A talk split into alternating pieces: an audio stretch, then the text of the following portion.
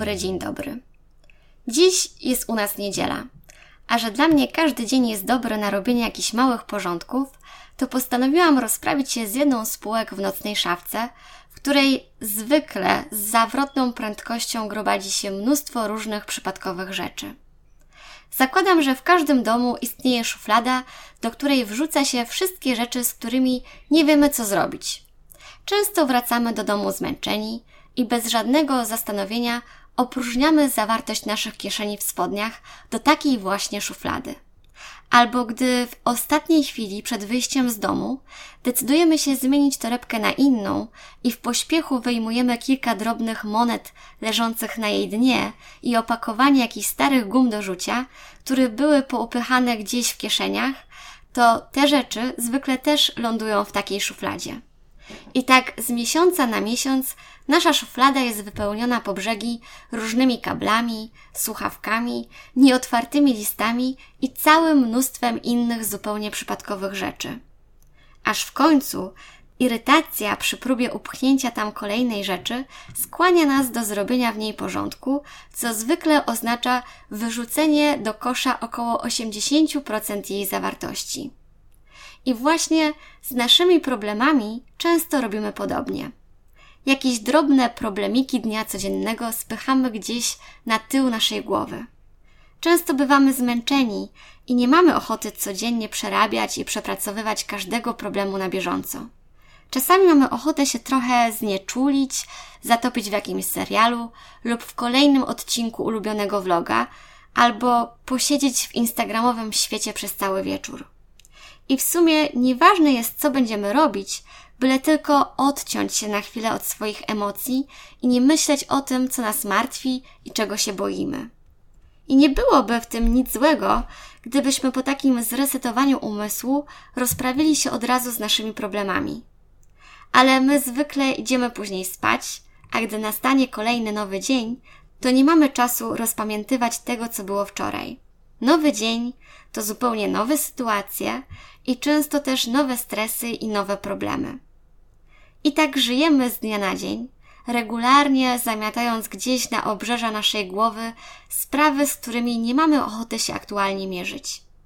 I one wszystkie tak kiszą się w naszej głowie, aż w końcu dochodzi do momentu, w którym jest ich zwyczajnie zbyt dużo i przeciążają nasz umysł. Niby one były mało znaczące, ale jednak ich kumulacja przełożyła się na coraz większe lęki i niepokoje, aż w końcu dochodzi do takiego momentu, kiedy nie jesteśmy w stanie żyć z nimi dłużej i wtedy musimy stawić im czoła. Byłam kiedyś mistrzynią przetrzymywania w sobie mniejszych i większych problemów.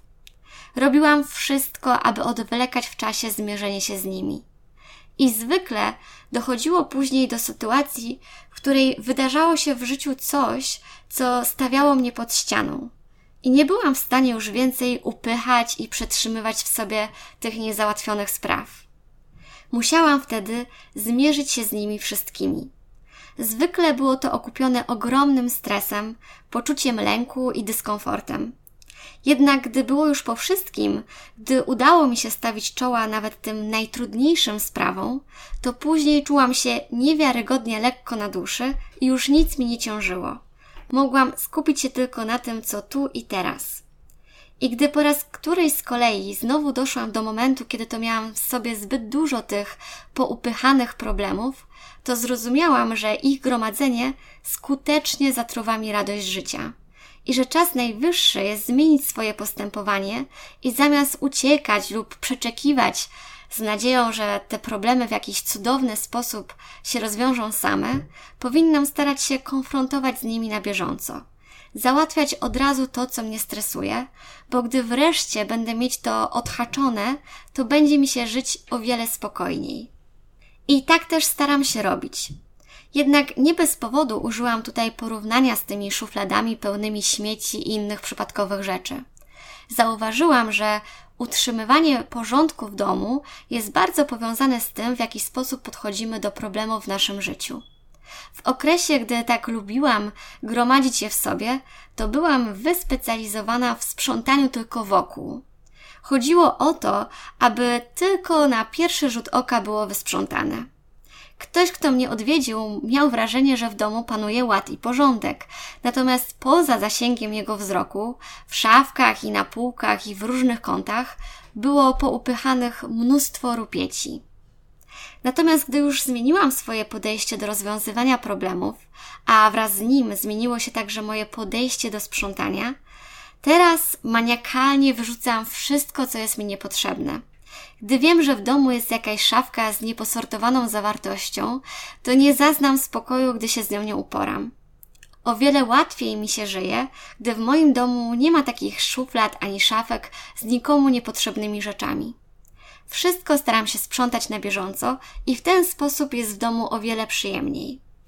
Należę do osób, dla których sprzątanie nie jest tylko zwykłą syzyfową pracą, ale pewnym procesem związanym z oczyszczaniem głowy. W czasie robienia porządków nie słucham muzyki ani nie włączam telewizora. Lubię to robić w ciszy, aby móc skupić się na swoich myślach. Bo dla mnie sprzątanie to takie oczyszczanie głowy. Często jest to też pierwszy krok do rozwiązywania różnych problemów. Na przykład, gdy muszę załatwić jakąś ważną sprawę, to lubię to robić dopiero wtedy, gdy w mieszkaniu jest czysto i świeżo. Moja koleżanka mawiała, że nic tak nie robi na głowę, jak posprzątanie łazienki. I ja się z nią zgadzam. Czasem wystarczy już same odkurzenie, aby poczuć się odrobinę lżej. Dla mnie sprzątanie to pewien rodzaj medytacji w ruchu. Być może wyda się to dla kogoś śmieszne, ale nikt mi nie powie, że w momencie, gdy usiądzie we wcześniej przez siebie wysprzątanym mieszkaniu, to nie czuje się lepiej, albo że nie czerpie przyjemności z wzięcia kąpieli w posprzątanej wcześniej łazience. Każdy z nas lubi się cieszyć widząc rezultaty swojej ciężkiej pracy. Dlatego uważam, że gdy ktoś posprząta za nas, to ten porządek nie będzie nam sprawiać równie dużej radości i będziemy go doceniać o wiele krócej, niż gdybyśmy zrobili to sami. Podejrzewam, że osoby, które mają problem z utrzymywaniem porządku w domu, mogą mieć także tendencję do odkładania wszystkiego na później i brania się za to dopiero wtedy, gdy już dłużej nie można z tym zwlekać. Mnie takie podejście bardzo męczy. Gdy zbyt długo z czymś zwlekam, to zwykle załatwienie tego później kosztuje mnie o wiele więcej wysiłku niż wtedy, gdybym uporała się z tym od razu. Dla osób, które mimo wszystko nie znajdują większego sensu w monotonii sprzątania, zachęcam do obejrzenia popularnego programu z Marią Kondo, która zaraziła miłością do porządku już niejednego bałaganiarza. Myślę, że obejrzenie choćby jednego odcinka może nas skutecznie zachęcić do zrobienia porządku we wszystkich swoich szufladach. W dzisiejszym odcinku to już wszystko. Dziękuję i do usłyszenia.